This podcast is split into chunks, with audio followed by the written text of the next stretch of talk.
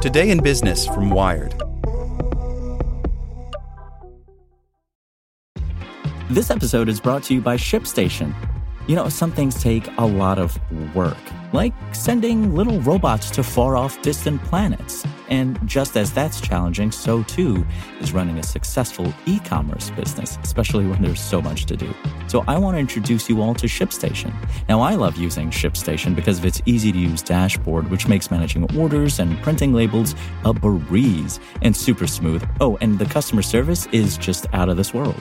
It's exactly what you need to help grow your business. Sign up for your free 60-day trial at shipstation.com slash technews. That's shipstation.com slash technews. For the ones who work hard to ensure their crew can always go the extra mile, and the ones who get in early so everyone can go home on time, there's Grainger, offering professional-grade supplies backed by product experts so you can quickly and easily find what you need.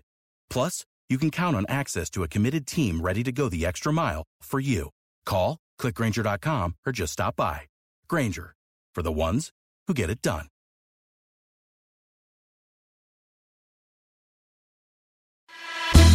Here's today's spoken edition of Wired. Most deepfakes are porn, and they're multiplying fast. By Tom Simonite. In November 2017, a Reddit account called Deepfakes posted pornographic clips made with software that pasted the faces of Hollywood actresses over those of the real performers. Nearly two years later, deepfake is a generic noun for video manipulated or fabricated with artificial intelligence software. The technique has drawn laughs on YouTube, along with concern from lawmakers fearful of political disinformation. Yet, a new report that tracked the deepfakes circulating online finds that mostly remain true to their salacious roots. Startup Deeptrace took a kind of deepfake census during June and July to inform its work on detection tools it hopes to sell to news organizations and online platforms. It found almost 15,000 videos openly presented as deepfakes, nearly twice as many as seven months earlier. Some 96% of the deepfakes circulating in the wild were pornographic, Deeptrace says. The count is unlikely to be exhaustive. But the findings are a reminder that despite speculation about deepfakes destabilizing elections, the technology is mostly being used very differently, including as a tool for harassment. One worrying trend? Deeptrace says the tools needed to create deepfakes are becoming more sophisticated and more widely available. The Startups report describes a niche but thriving ecosystem of websites and forums where people share, discuss, and collaborate on pornographic deepfakes. Some are commercial ventures that run advertising around deepfake videos made by taking a pornographic clip and editing in a person's face without that individual's consent. All the people edited into the pornographic clips Deeptrace found were women. Clips of the most popular figures, Western actresses and South Korean pop celebrities, had millions of views. Nonprofits have already reported that women journalists and political activists are being attacked or smeared with deepfakes. Henry Ajder, a researcher at Deeptrace who worked on the firm's report, says there are deep fake forums where users discuss or request pornographic deepfakes of women they know, such as ex girlfriends wanting to see them edited into a pornographic clip. Danielle Citron, a law professor at Boston University, describes pornographic deepfakes made without a person's consent as an invasion of sexual privacy. She spoke at a June hearing by the U.S. House Intelligence Committee about artificial intelligence media manipulation tools. The porn industry has helped pioneer new media technologies, from VHS and pop up ads to streaming video. Citron says that the preponderance of pornographic deepfakes is a reminder of another consistent lesson from the history of technology.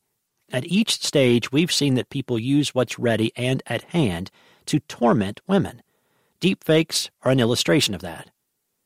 Citron helped spur the recent spread of state legislation on revenge porn, which is now subject to laws in at least 46 states and the District of Columbia. California is among them. Last week, its governor, Gavin Newsom, signed into law a bill that allows a person edited into sexually explicit material without consent to seek civil damages against the person who created or disclosed it.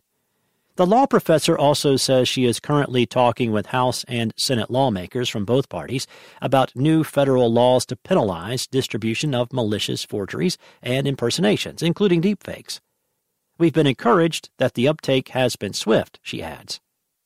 Last week, Senators Marco Rubio, the Republican of Florida, and Mark Warner, the Democrat from Virginia, both of whom are members of the Senate Intelligence Committee, wrote to Facebook and 10 other social media sites seeking more details on how they plan to detect and respond to malicious deepfakes. The legislators cautioned that fake clips could have a corrosive impact on our democracy. Ajder of DeepTrace plays down fears that a fake clip could significantly affect the 2020 election but the startup's report notes that growing awareness of the technology can fuel political deception. In June, a Malaysian political aide was arrested after a video surfaced purportedly showing him having sex with the country's Minister of Economic Affairs. Gay sex is illegal in Malaysia. The country's prime minister said the video was a deepfake, but independent experts have been unable to determine if the video was manipulated. Deepfakes can provide plausible deniability, Ajder says. To conduct its analysis, DeepTrace used a mixture of manual searching and web scraping tools and data analysis to record known deepfakes from major porn sites, mainstream video services such as YouTube, and deepfakes specific sites and forums. That methodology is imperfect. It couldn't account for deepfakes that successfully passed off as real clips or probe every hidden online corner.